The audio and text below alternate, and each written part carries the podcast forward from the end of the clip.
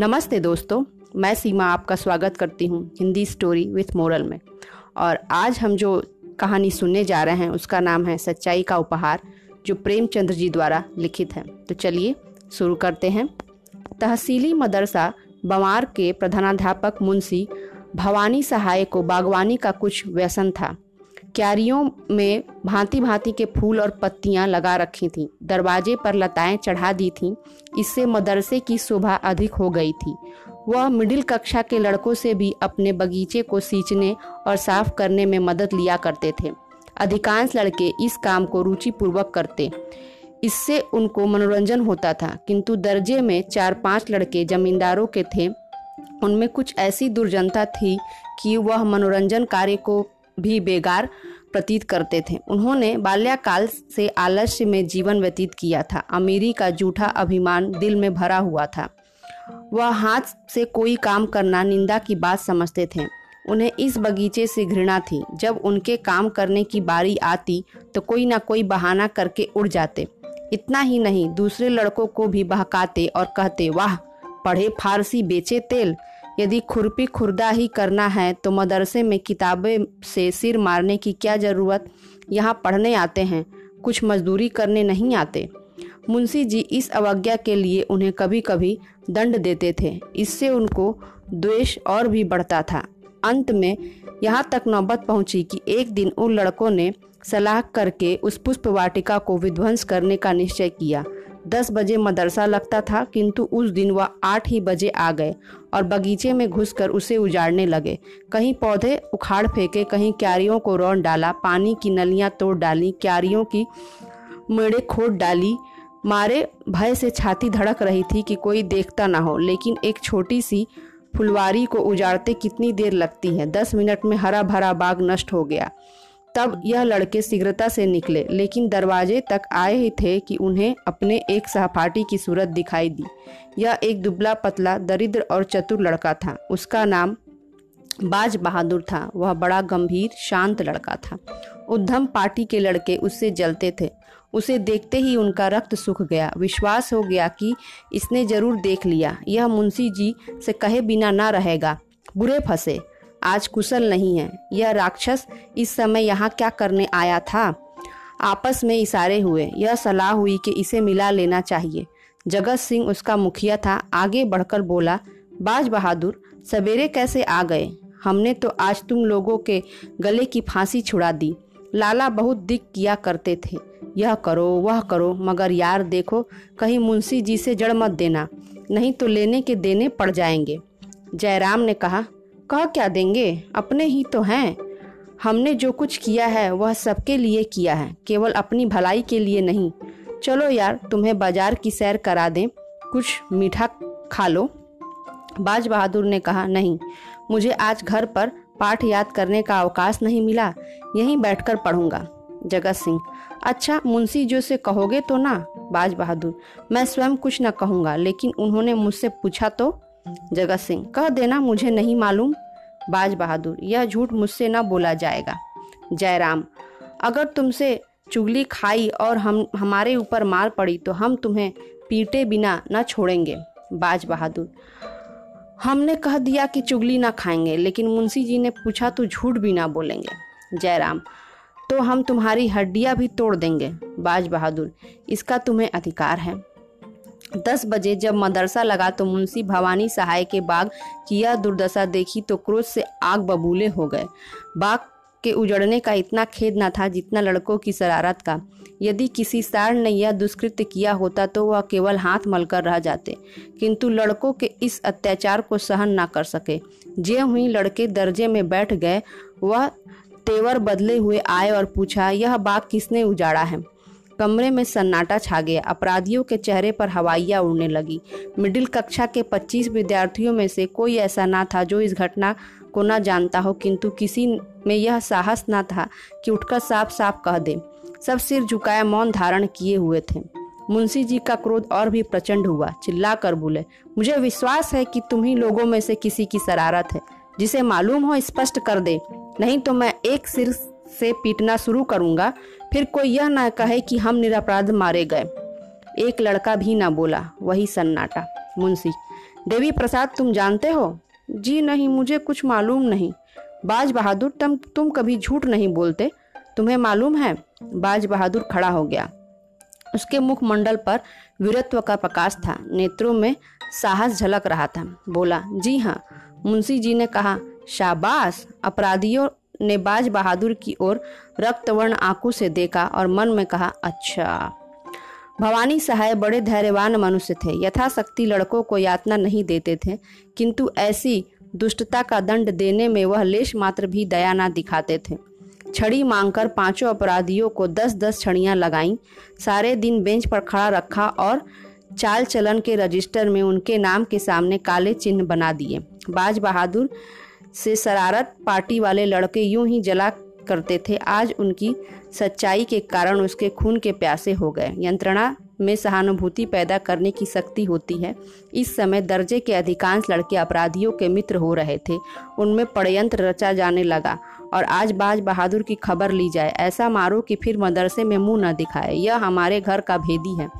दगाबाज। बड़ा सच्चे की दुम बना है। आज सच्चाई का हाल मालूम हो जाएगा। बेचारे बाज बहादुर को इस गुप्त लीला की जरा भी खबर न थी। विद्रोहियों ने उसे अंधकार में रखने का पूरा यत्न किया था। छुट्टी होने के बाद बाज बहादुर घर की तरफ़ चला। रास्ते में एक अमरूद का बाग था। वहाँ जगत सिंह और जयराम कई लड़कों के साथ खड़े थे। बाज बहादुर चौका। समझ गया कि लोग मुझे छेड़ने पर उतारू हैं, किंतु बचने का कोई उपाय ना था।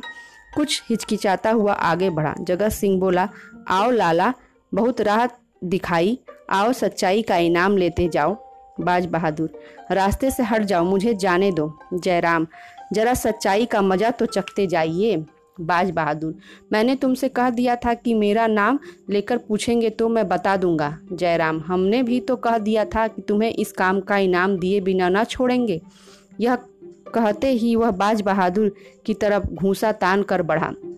जगत सिंह ने उसके दोनों हाथ पकड़ने चाहे। जयराम का छोटा भाई शिवराम अमरूद की एक टहनी लेकर झपटा। शेष लड़के चारों तरफ़ खड़े होकर तमाशा देखने लगे।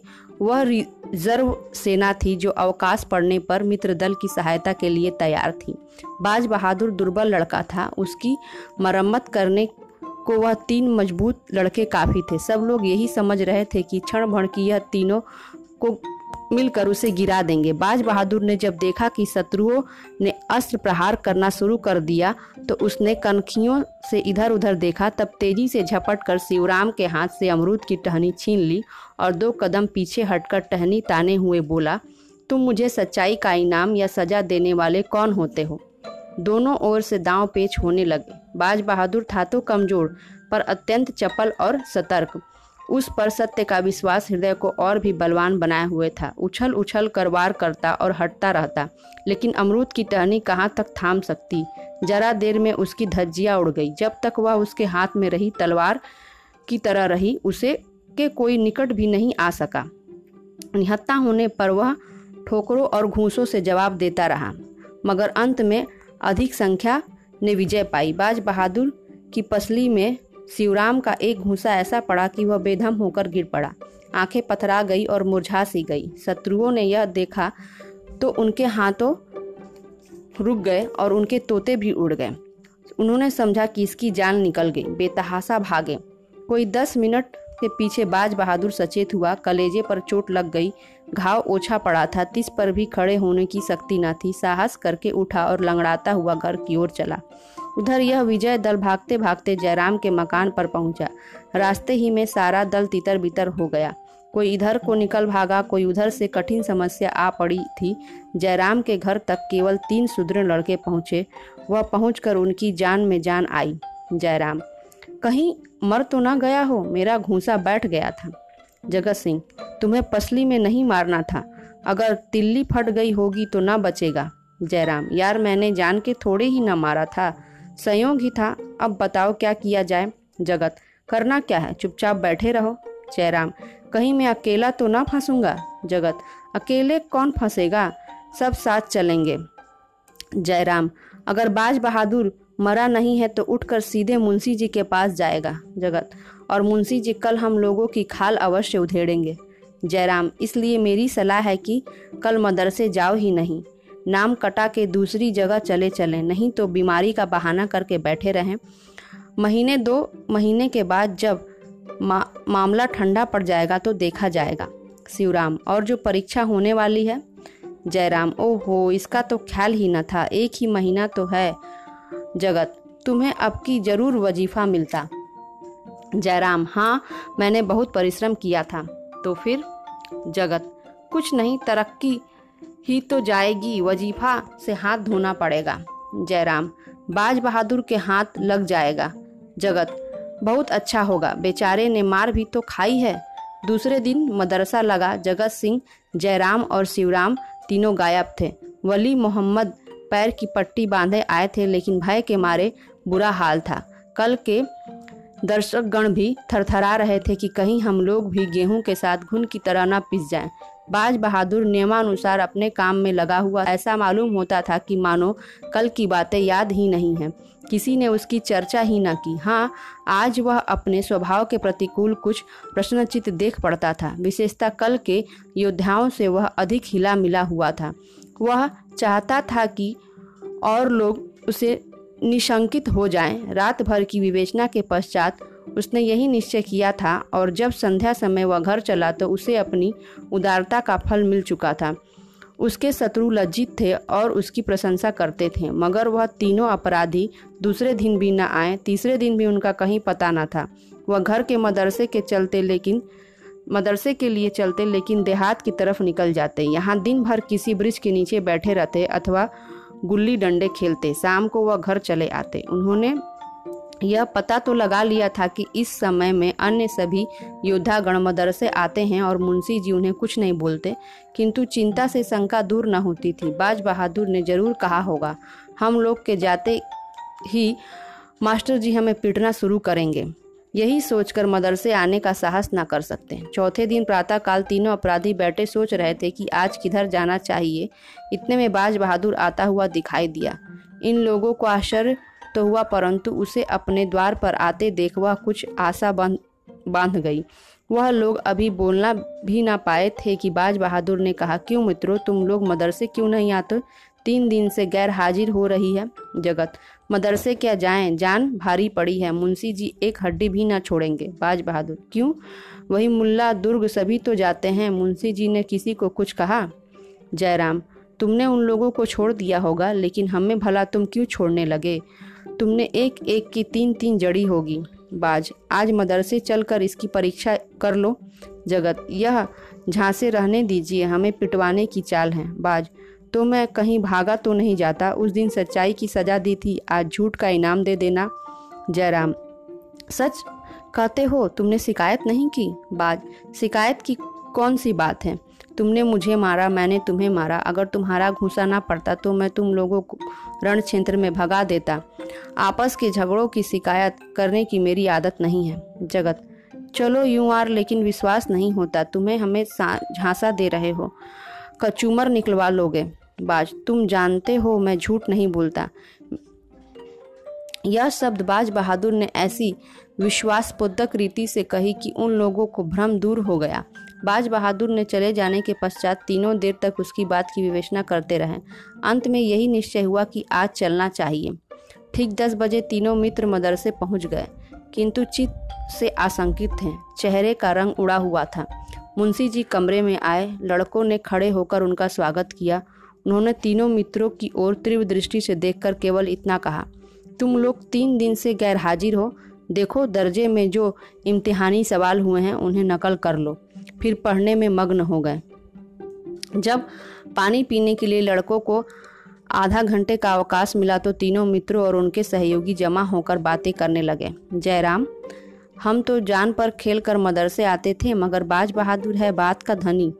वही मुल्ला, मुझे तो ऐसा मालूम होता है, वह आदमी नहीं, देवता है। यहाँ आँखें देखी, बात न होती तो मुझे कभी इस पर विश्वास न आता। जगत भलमनसी इसी को कहते हैं। हमसे बड़ी भूल हुई कि इसके साथ ऐसा अन्याय किया। दुर्गा, चलो उससे क्षमा मांगे, जयराम। हाँ यह तुमने खूब सूझी। आज ही। जब मदरसा बंद हुआ तो दर्जे के सब लड़के बाज बहादुर के पास गए। जगत सिंह उनका नेता बनकर बोला, भाई साहब, हम सब के सब तुम्हारे अपराधी हैं। तुम्हारे साथ हम लोगों ने जो अत्याचार किया है, उस पर हम हृदय से लज्जित हैं। हमारा अपराध क्षमा करो। तुम सज्जनता की मूर्ति हो। हम लोग उज्जड़, गंवार और मूर्ख हैं। हमें अब क्षमा प्रदान करो। बाज बहादुर की आँखों में आँसू भर आए बोला, मैं पहले भी तुम लोगों को अपना भाई समझता था और अब भी वही समझता हूँ। भाइयों के झगड़े में क्षमा कैसी? सब के सब उसके गले मिले। इसकी चर्चा सारे मदरसे में फैल गई। सारा मदरसा बाज बहादुर की पूजा करने लगा। वह अपने मदरसे का मुखिया, नेता और सिरमौर बन गया। पहले उसे सच्चाई का दंड मिला, अब की सच्चाई का उपहार। तो दोस्तों, इस कहानी से हमें यही शिक्षा मिलती है। कि हमें सच्चाई का उपहार भले ही देर से मिले, पर मिलता ज़रूर है। इसलिए हमें अपनी सच्चाई पर टिके रहना चाहिए। लोगों को ये विश्वास दिलाने में थोड़ी देर लगती है कि आजकल भी लोग क्या इतने सच्चे होते हैं। पर हाँ होते हैं। सच्चे लोगों को आप मूर्ख न समझें, पर उस पर विश्वास करें और खुद वैसा बने ताकि एक अच्छे समाज का निर्माण किया जा सके। धन्यवाद आपका इस कहानी का सुनने के लिए। और अगर आपको कोई और कहानी सुननी हो तो मुझे ज़रूर बताएँ, मुझे फॉलो करें लाइक करें। शुक्रिया।